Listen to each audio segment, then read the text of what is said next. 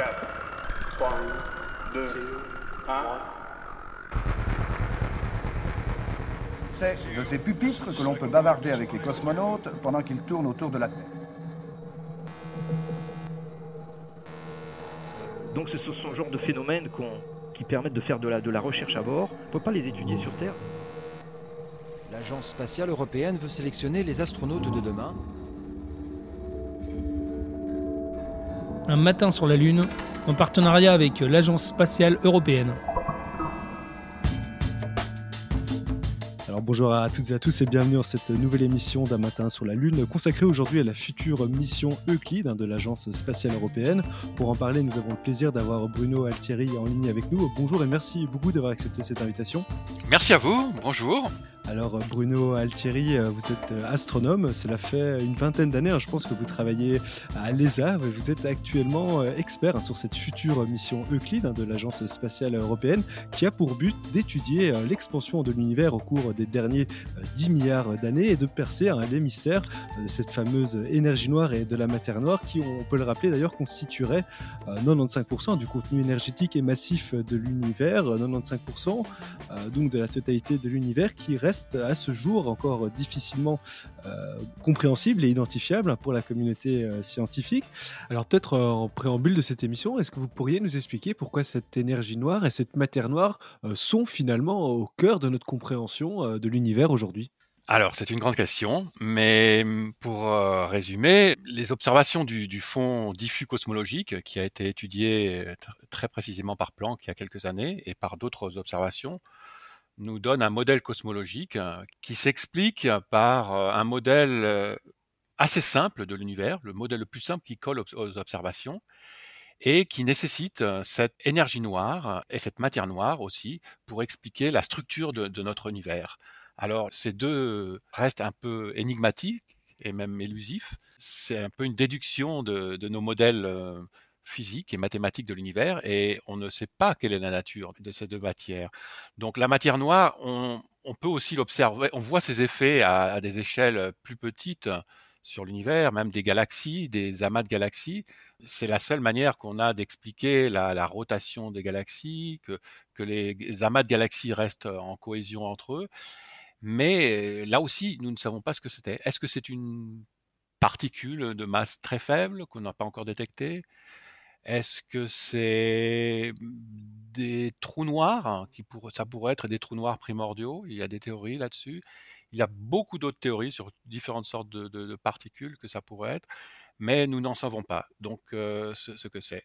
Ce que nous voulons faire avec Euclide, c'est mettre des contraintes plus précises en faisant de la cosmologie et en étudiant une, grande partie de l'univers et, son histoire. Et, l'énergie noire est encore plus mystérieuse, je dirais, car c'est comme une énergie répulsive qu'il y a dans l'univers, qui est un peu l'inverse de la gravité, qui fait que l'univers est en expansion, mais surtout en expansion accélérée. Ça a été découvert il y a une vingtaine d'années avec l'étude des supernovas. On a vu que euh, on, cette expansion était, qu'on pensait constante, ou même qui allait se ralentir dans le temps, était, était accélérée. Et donc, c'est un phénomène que nous allons étudier avec Euclide de manière plus précise. Et pour continuer euh, un peu cette introduction, euh, on pourrait faire un petit retour euh, historique, si vous le voulez bien. Peut-être qui parle en premier de cette matière noire Quand, quand est-ce qu'il apparaît en fait qu'il manque quelque chose dans l'univers? Alors, cela commence assez tôt, à vrai dire, dès, les années 30, avec un astronome suisse qui travaille aux États-Unis, qui s'appelle Zwicky, qui étudiait les amas de galaxies, qui était un des, premiers à mettre de, des évidences assez claires en observant des amas de galaxies et en regardant leur vitesse, et qu'elles étaient trop grandes. S'il n'y avait pas de la matière noire pour tenir ces galaxies entre elles, les amas ne, ne, pourraient pas garder leur cohésion et auraient tendance à se dissoudre dans l'espace. Or, ils existent. On les voit, ces amas de galaxies, euh, qui sont des centaines ou de milliers de galaxies pour les plus gros, qui, qui sont, ils sont soudés et ils évoluent et même ils grandissent hein, dans, dans l'univers. Et donc, il faut cette matière noire. Alors, a, on sait qu'il y a du gaz au centre de ces amas de galaxies qui, qui aide un peu, mais c'est la, la, matière baryonique, du gaz, comme nous sommes faites. Mais il, y a, faut aussi cette euh, énergie noire pour faire la cohésion. Donc, il y a à peu près un siècle qu'on a, juste après avoir compris que l'univers était en expansion grâce à Hubble dans les années 20, très rapidement, on s'est rendu compte qu'il y avait aussi de, des choses incomprises, et de la matière manquante dans l'univers. Donc ensuite, il y a eu d'autres études hein, au niveau des galaxies, comme je disais, comme Vera Rubin, qui, l'a montré. Mais le, le, précurseur, je dirais que c'est Zwicky, oui. Mmh Alors, vous l'avez mentionné, hein, cette matière noire n'est pas uniquement issue de projections théoriques. Il y a notamment eu des observations.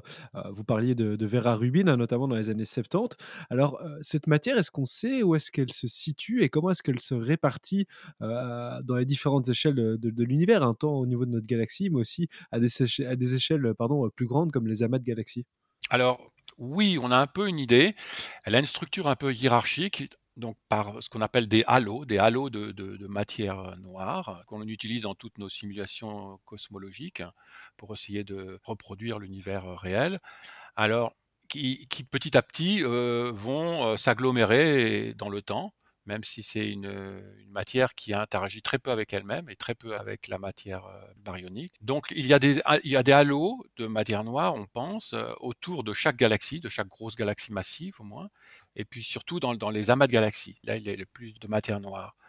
Alors, jusqu'à quelle échelle il y en a, aux plus, plus petites échelles, galaxies naines ou, ou amas globulaires, c'est un petit peu une recherche très, très actuelle, mais on en trouve à, toutes les échelles.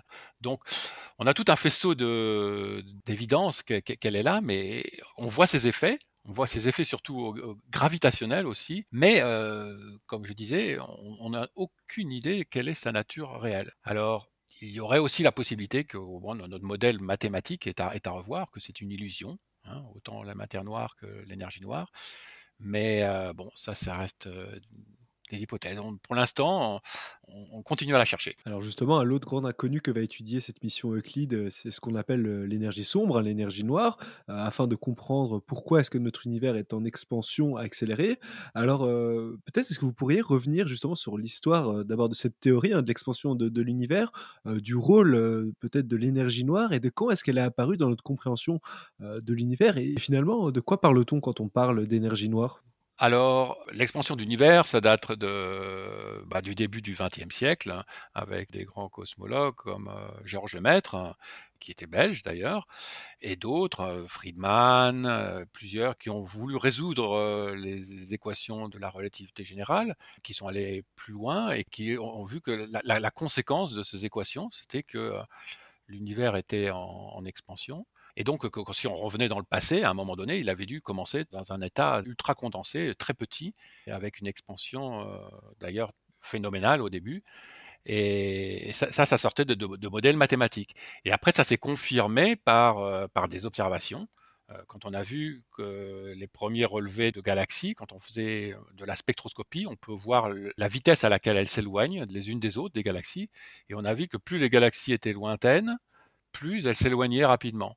Donc toutes les galaxies à grande échelle s'éloignent les unes des autres. L'univers est en expansion. Et donc, euh, si on rembobine le, film, on avait dû commencer par une, par une explosion originelle. Donc, c'est pas vraiment une explosion parce que c'est l'espace-temps lui-même qui, qui, se crée. Et donc, oui, c'est environ un, environ un siècle qu'on est, que la physique, que les physiciens, les astronomes sont, convaincus que ce modèle de la physique, le modèle standard euh, d'expansion de l'univers, est, celui qui décrit le mieux la structure de l'univers. Alors, cette énergie noire, elle sort des équations de la relativité euh, générale sur l'expansion d'univers hein, par euh, une constante cosmologique. Donc, au départ, c'était juste mathématique et euh, on ne savait pas encore en faire de cette constante. On pensait qu'il euh, fallait la mettre à zéro, tout simplement. C'était euh, l'hypothèse, euh, c'est ce que voulait faire Einstein au départ. Et il pensait qu'il vraiment ne pouvait pas y avoir cette constante cosmologique. Mais on s'est rendu compte assez tardivement, c'était une vingtaine d'années, à la fin des années 90, qu'il la fallait absolument, à la fois par les, observations du fond diffus cosmologique, avant Planck, il y a eu d'autres satellites comme COBE, qui était le tout premier, et puis aussi par les observations de supernovas, cette énergie sombre a pris le dessus il y a environ 7, 7 milliards d'années pour créer une sorte d'expansion accélérée de l'univers. Donc ça, c'est plus récent, je dirais, c'est la nécessité de, cette énergie noire, mais c'est encore plus mystérieux parce que c'est une énergie répulsive, mais qui est liée à la structure de l'espace-temps. Peut-être que ça fait partie du, modèle, mais c'est un contenu énergétique de l'univers qui grandit au fur et à mesure. Au fur et à mesure que l'univers euh, est en expansion, il s'en crée en, encore plus dans l'univers, mais on ne sait pas du tout ce que c'est non plus. Et, ou est-ce qu'on a vraiment besoin d'une explication pour ça? Mais on, on voit ces effets, c'est-à-dire que l'expansion est accélérée. Mmh. Il y a donc ces, différentes phases hein, dans, cette histoire de l'univers où tantôt l'énergie sombre est plus ou moins présente, ce qui explique euh, ces phases d'accélération et de décélération, hein, c'est ça Oui, au départ, elle, elle, avait moins d'influence dans, dans, les premiers âges de l'univers, euh, disons la première moitié. C'était plus la, gravité la matière noire qui avait son effet mais comme elle se crée au fur et à mesure de l'expansion de l'univers, elle finit par devenir l'énergie la plus dominante dans l'univers maintenant. Donc au bout de 13 milliards d'années, c'est dans le contenu énergétique de l'univers, c'est maintenant l'énergie dominante. Et donc, euh, juste pour resituer, hein, cette mission Euclide vise donc à comprendre comment est-ce que l'univers euh, se structure au cours du temps. Alors, une structuration qui dépend justement de cette euh, matière noire, donc qui est donc une force gravitationnelle qui a donc tendance à attirer la matière, à favoriser la création de structures, et l'énergie sombre qui, elle, pour sa part, a plutôt tendance à attirer, à s'opposer à la formation des structures. Hein. Tout à fait, c'est exactement ça. Oui, oui. Nous avons besoin de, ces deux composantes, mais surtout de la matière noire, oui, pour former des galaxies, former des amas de galaxies ou sinon il mettrait beaucoup plus de temps pour se former. Or, on peut voir maintenant, en regardant dans le passé, comment et quand se sont formées les galaxies. On essaie de comprendre mieux, surtout avec les nouveaux télescopes euh, très puissants que nous avons maintenant. Nous pouvons regarder très très tôt dans l'univers. Et pour comprendre la formation de ces structures, il faut de la matière noire. C'est ça. Quoi. Alors, ces questions euh, d'énergie et de matière noire euh, restent compliquées à appréhender. Finalement, quelles sont les, les façons les plus pertinentes hein, d'aborder cette question qui se sont révélées bah, les plus utiles pour cette mission Euclide? L'idée avec Euclide, c'est de, de, mettre plus de contraintes sur, euh, sur cette expansion et l'évolution de cette expansion dans l'univers en observant l'univers dans une tranche d'âge qu'il est difficile d'observer depuis la Terre, c'est-à-dire entre, euh, entre 5 et, et, et 10 milliards d'années-lumière, parce qu'il faut observer dans, l'infrarouge. La plupart de la spectroscopie qui se fait de, galaxies, de, grands surveys, il y en a, plusieurs. Il y a eu le Sloan Digital Survey, il y a, il DAISY maintenant qui, depuis deux, deux, ans, qui mesure les vitesses euh, radiales de dizaines de millions de galaxies. Mais c'est dans le visible, c'est-à-dire dans la partie du spectre électromagnétique où, où, nous voyons. Si on veut aller un peu plus loin, c'est-à-dire au-delà de, Redshift 1, typiquement, de Redshift de 1 à 2, qui est justement le moment où l'expansion de, de l'univers s'est accélérée, il faut observer dans l'infrarouge. Alors nous avons euh, deux instruments principaux sur, euh, sur Euclide, qui est dont un et justement va faire la spectroscopie de galaxies, de, de millions, de dizaines de millions de galaxies dans l'infrarouge, c'est-à-dire au-delà au du rayonnement visible que nous, pouvions, que nous voyons avec l'œil, pour observer ces galaxies. Donc c'était une niche euh, que l'Europe a décidé de prendre pour pouvoir euh, mettre des contraintes cosmologiques euh, plus précises grâce à ces observations. Alors finalement, qu'est-ce qu'on regarde en fait quand on cherche cette matière noire et cette énergie noire? Alors, on cherche à comprendre l'évolution des structures. On cherche à observer la matière noire et l'énergie noire, mais par définition, on ne la voit pas. Ce qu'on voit, c'est ses effets sur la matière baryonique, sur les, sur les galaxies. Donc, on cherche à, à faire une tomographie de l'univers, un survey tridimensionnel, c'est-à-dire euh, où, le temps, en quelque sorte, est, la troisième dimension, des structures dans l'univers, voir à, différentes tranches dans l'univers la répartition des galaxies qui, à, grande échelle, est homogène, mais à certaines échelles, montre euh, un peu comme des, des, des rides à la surface d'un lac. Quand on lance une pierre, il y a des ondes qui se propagent, qui viennent d'ondes acoustiques dans l'univers primordial, et on, veut étudier ces structures.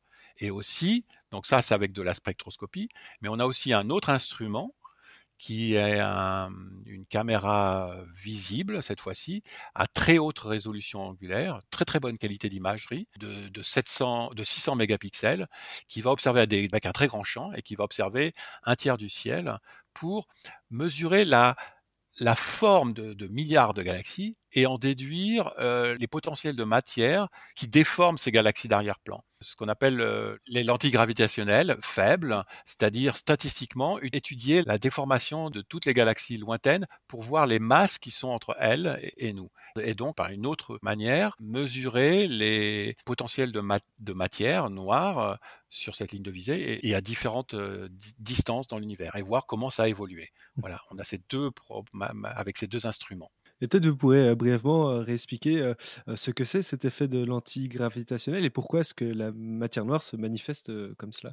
Alors, l'antigravitationnel, c'est un phénomène prédit par la relativité générale qui a été découvert d'abord sur des quasars et puis ensuite sur des galaxies dans les années 70, puis, puis, puis surtout fin des années 80 pour les galaxies, où si on a une masse importante, alors ça a été d'abord découvert par, la masse très grande des amas de galaxies qui déforment l'espace-temps, c'est-à-dire que si on a une galaxie d'arrière-plan derrière un amas de galaxies, si elle se trouve à certains endroits, hein, elle, elle est déformée, un peu comme si on, on, on regarde au travers d'un verre qui va déformer l'arrière-plan. Et donc, on a certaines galaxies qui peuvent extrêmement, non seulement être déformées, mais amplifiées et avoir plusieurs images peut voir jusqu'à cinq images d'une même galaxie. Et donc, en étudiant ces, déformations, on peut en déduire la, masse qui est nécessaire pour faire ces déformations. Donc la masse de la galaxie, la masse de... et, leur répartition, parce qu'elle n'est pas symétrique, ce sont parfois un peu des répartitions assez complexes. Et donc si on utilise d'une manière statistique, parce que ça, ce, dont je vous parlais, ce sont plutôt des lentilles gravitationnelles fortes qu'on trouve soit dues à des galaxies ou bien par des amas de galaxies. Mais si on a des masses plus faibles ou des filaments ou des amas plus faibles de galaxies, ils vont faire des déformations légères. Et donc, quand on regarde une seule galaxie, on ne peut pas savoir si sa forme est due au fait qu'elle est allongée naturellement ou si c'est dû au fait qu'elle qu'elle été allongée à cause de, la masse qui est entre elle et nous. Mais si on regarde statistiquement et on observe des milliers et des milliers de galaxies, même des millions de galaxies, on peut en déduire euh, statistiquement où, est le potentiel de masse qui, qui est nécessaire pour déformer ces galaxies-là. Ça, ça va être une, étude très importante de, de de regarder la déformation de, milliards de galaxies pour étudier la, répartition de la, la, matière noire. Donc on utilise des galaxies qui, émettent dans la lumière visible, qui sont faites de, matière baryonique, pour euh, en déduire la répartition de la matière noire. Alors un autre aspect de l'émission dont on n'a pas parlé, c'est l'étude de ce qu'on appelle euh, l'oscillation acoustique euh, baryonique. Alors c'est des mots qui peuvent faire un peu peur. Est-ce que vous pouvez nous expliquer de, quoi il s'agit concrètement? Oui, alors les c'est effectivement un peu plus compliqué. Ce sont des ondes acoustiques qu'il y avait dans l'univers primordial, c'est-à-dire avant le fond rayonnement cosmologique qui, a été émis il y a environ 380 000 ans après le Big Bang. Pourquoi à ce niveau-là? Parce que c'est le moment où il y a eu un découplage entre la matière et la radiation. Avant, c'était juste un plasma tellement concentré que les photons ne pouvaient pas s'échapper entre les, noyaux d'atomes et les quarks même dans ce plasma. Quand l'univers est, entré en expansion accélérée, petit à petit il s'est refroidi et il arrive un moment donné où il y a eu un découplage où la matière et, le rayonnement ont pu se découpler. Mais avant donc il y avait un peu comme des ondes acoustiques dans cet univers. Au moment où elles se sont séparées, la, la radiation et la matière, il y a un découplage et ces ondes ont continué dans l'univers, elles ont évolué. Et on va essayer de, les, voir. On les a déjà vus dans l'optique avec plusieurs surveys, mais on voudrait les étudier mieux avec Euclide. C'est-à-dire qu'il y a des ondes de densité qui, ont continué à évoluer à, suite à, ces ondes acoustiques qu'il y avait dans, l'univers primordial. C'est-à-dire que si on regarde les, les distances moyennes entre deux galaxies, il y a certaines distances à certaines époques qui sont favorisées, où il y aura plus de galaxies statistiquement qui sont à une certaine distance. Elles sont comme sur des, structures qui sont euh, euh, liées à ces ondes acoustiques. À très large échelle, l'univers est très homogène et isotrope, mais à cause de ces ondes acoustiques qu'il y avait dans l'univers primordial, on a ces, structures que l'on peut observer. Et en les observant, on peut modéliser mathématiquement et avoir plus d'informations euh, plus de contraintes sur le modèle cosmologique. Alors, ça nous renseigne sur euh, la, densité de matière noire qui était nécessaire à, à cette époque-là, mais aussi la densité d'énergie noire, et surtout si elle a évolué. Donc on voudrait l'étudier justement avec Euclide et mettre des contraintes plus précises. Alors vous l'avez dit, Euclide aura une couverture très large, un grand champ d'observation, il va étudier des milliards de galaxies, euh, ce qui va générer, on imagine, euh, des données considérables à gérer. hein. Oui, alors euh, on va observer un tiers du ciel, assez profondément, presque avec la résolution du, du télescope spatial Hubble. Mais, euh, alors vous me direz pourquoi faire Euclide Mais ce qu'il y a, c'est qu'il a, un- champ énorme. Il a un champ qui fait deux fois la Lune. hein. La caméra vis, elle fait euh, 600 mégapixels. Et donc, euh, il va, en, 6 ans, on, voudrait observer 1000 fois, 1000 fois la surface euh, dans le ciel que, Hubble a pu observer. Presque avec une profondeur vraiment très grande, jusqu'à la magnitude 26 pour, pour les galaxies. Cela va générer bien sûr alors d'énormes données. C'est ce à quoi je m'occupe justement en pratique à l'ESAC, au Centre européen d'astronomie spatiale. C'est comment archiver tout- toutes ces données, donc des images d'abord. Hein, on aura comme un Google Earth, euh, Google Sky de- de- de l'univers, de tout l'univers extragalactique, qui sera public. Donc on pourra voir toutes ces galaxies. On aura des, des spectres aussi, de dizaines de millions de galaxies, moins, mais c'est de la spectroscopie un peu compliquée. Et puis surtout, on a beaucoup de données photométriques, toutes les, tous les catalogues qui vont, qui, qu'on va en déduire. Donc, on va faire le catalogue de ces milliards de galaxies avec leur photométrie, euh, toutes les informations qu'on, peut en déduire, par exemple leur taux de formation stellaire, leur âge, leur, leur structure, leurs paramètres structurels de toutes ces galaxies. Et aussi, on va mettre dans cette archive des, données qui sont très nécessaires, qui sont pas spatiales, mais qui sont euh, des observations terrestres des mêmes champs, que, de la même zone du ciel que va observer Euclide, qui va être faite euh, par plusieurs télescopes, euh, qui, a déjà commencé déjà. Il y aura aussi le, Rubin Space Telescope, qui va faire le LSST, qui fera la partie sud, et qui permet de faire de la, de la photométrie très importante pour nous dans le visible, parce que nous, nous avons trois bandes dans l'infrarouge, mais juste une bande très large dans le visible, et donc pour, pour mesurer la distance des galaxies, pour, pour les filtrer en distance, il faut des redshifts photométriques. Et pour ces redshift photométrique, nous avons besoin des données sol. Donc il faudra mélanger les données sol aux données spatiales. Et toutes ces données, elles vont être archivées. Euh, on aura une série de, de data release de, les données seront euh, publiées au fur et à mesure, euh, au fur et à mesure des années. Et donc, euh, oui, nous parlons plus, nous parlons d'archives en- de l'ordre du, du, du pétabyte, plusieurs pétabytes même. Un pétabyte étant 1000 terabytes, lui-même qui est 1000, donc un million de gigabytes. Et donc c'est en pétabytes que nous comptons la taille des archives désormais. Mais donc il faut des outils aussi pour pouvoir accéder, parce que c'est bien beau d'archiver tout ça, mais pour pouvoir trouver euh, sa galaxie favorite, son, son ou, ou les données qu'on veut, il faut, il faut des outils euh, très performants sur lesquels nous travaillons. Et alors juste euh, pour préciser, hein, ce télescope Euclide, il va se situer donc au point de Lagrange numéro 2, comme beaucoup des grands télescopes euh, spatiaux, hein, un endroit très propice à l'observation. Euh, Peut-être est-ce que vous pouvez nous faire un petit point sur où est-ce qu'on en est justement dans le lancement de cette mission? Oui, alors justement, le, le télescope est en phase finale d'assemblage en ce moment même. Il est encore à, à Turin, à Thales euh, Space, où on vient de la semaine dernière d'a- d'assembler les panneaux solaires qui le protègent aussi thermiquement mais qui lui donnent l'énergie aux deux modules qui avaient été accouplés au mois de mars, c'est-à-dire le module du euh, télescope spatial et du service module. Donc il est presque complètement intégré, il manque encore quelques antennes. Et après, tout le satellite va partir à Cannes pour les derniers tests, en seconde partie de 2022, pour des tests d'environnement dans des grandes salles où on va voir si tout marche bien du point de vue thermique, radiation, communication, tous les derniers tests avant qu'ils soient prêts dé- début 2023.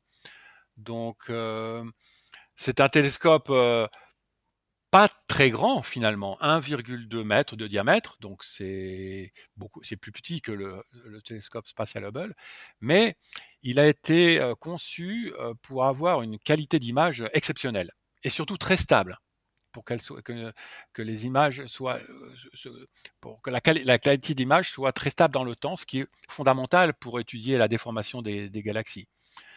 Donc, toute la structure est en silicon carbide Et ça, ça a été un grand, un grand défi technologique, la construction de télescope et, et de ces deux, deux instruments. Donc euh, la caméra vis, qui est un gigantesque plan focal avec 30, 30 36 CCD, C'est des détecteurs, hein, 36 CD, c'est ça? 36 CCD, voilà, oui, c'est, c'est- c'est- ce sont un peu comme des, des- des détecteurs que vous avez dans, euh, dans- que nous avons dans nos appareils euh, photo maintenant ou sur nos téléphones. Sauf que là, il, y en a 36 qui font chacun 4000 par 4000 pixels. Donc ça fait un, énorme plan focal. C'est comme une, une caméra grand champ énorme. Dans le ciel, ça couvre deux fois la Lune. Et donc, par rapport à Hubble ou d'autres télescopes, ce que nous voulons faire, c'est couvrir une, observer une, une énorme partie du ciel, presque plus d'un tiers du ciel. Alors, on, va éviter le plan galactique de notre galaxie parce qu'il nous cache une partie de l'univers. hein. Euh, notre galaxie, elle, est observée par Gaïa depuis plusieurs années et il fait un très bon travail. Mais lui, il observe plutôt les étoiles. Il fait aussi un ma- mapping tridimensionnel de notre galaxie, mais de milliards d'étoiles de notre galaxie. Mais il y a aussi du gaz dans notre galaxie, donc qui nous empêche de voir l'univers lointain. Donc on évite cette zone-là, et on évite aussi ce qu'on appelle le plan écliptique, le plan euh, où tournent la plupart des planètes de notre système solaire, où il y a un peu de poussière aussi, et donc où, où la, sensibilité serait plus mauvaise, parce que on- on- elle nous cache un petit peu les, galaxies lointaines. Donc euh, les, zones qui sont entre ces deux plans prin- principaux, c'est là où Euclide va, observer pendant six ans. Et donc, une dernière chose que je voulais dire, peut-être, c'est que, bon, c'est un télescope pour faire de la cosmologie, mais euh, comme d'autres projets qu'il y a eu dans, dans le passé, comme le Sloan Su- Survey, qui était lui terrestre, une, grande partie des résultats scientifiques viendra de beaucoup d'autres domaines de sciences, de l'évolution des galaxies, les lentilles gravitationnelles, les amas de galaxies. On, devrait même découvrir euh, des, des centaines de milliers d'objets de, de notre système solaire, très lointain, des objets transneptuniens. On pourra étudier des, des supernovas. Au- Au-delà de 6 ans, on pourra peut-être continuer à l'utiliser aussi pour faire d'autres choses. C'est un télescope qui n'est pas très grand, mais qui a une très très bonne qualité d'image. Donc on pourra faire pas seulement de la cosmologie, hein, la raison principale pour laquelle elle a été adoptée et, et conçue, mais plein d'autres choses. Il y aura des retombées dans, sur- dans- dans tous les domaines de l'astronomie. Voilà. On a hâte de, de voir les premières images. hein. Et moi donc, après tant d'années. J'imagine.